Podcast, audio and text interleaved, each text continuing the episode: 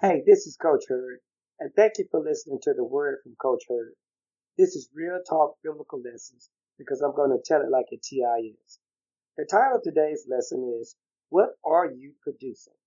And it's coming from Luke chapter 6, verse 45. Jesus said, The good person out of the good treasure of his heart produces good, and the evil person out of his evil treasure produces evil. For out of the abundance of the heart, his mouth speaks. So let's make sure we understand something. Heart here is synonymous with mind. So the $20 million question is, what are you producing?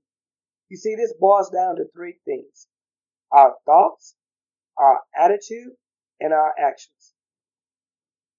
If you're thinking good thoughts, nine times out of ten, you're going to do good things the Holy Spirit God the Apostle Paul to say in Philippians chapter 2, verse 13, but it is God who works in you, both to will and to work for his good pleasure.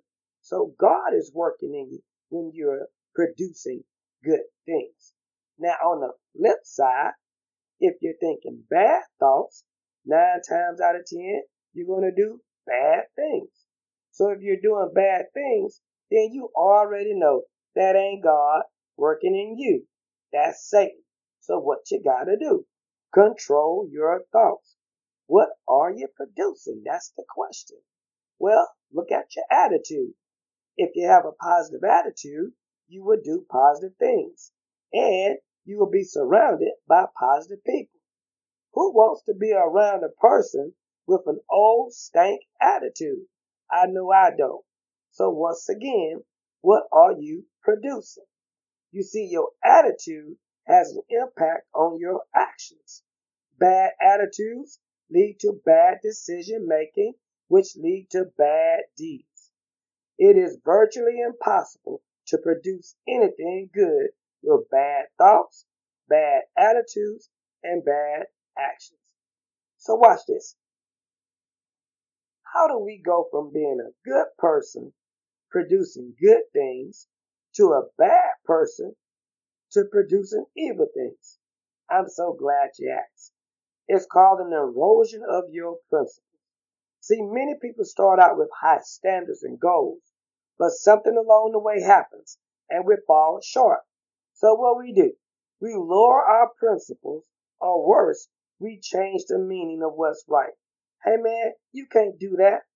Ain't no such thing as alternate facts with God. You see, God said in Proverbs chapter 12, verse 17, Whosoever speaks the truth gives honest evidence, but a false witness utters deceit. So here's what I want you to do. Speak the truth, live the truth, and don't deceive yourself when you fall short of your good principles by lowering them and changing what's right. Hey, let me wrap this up.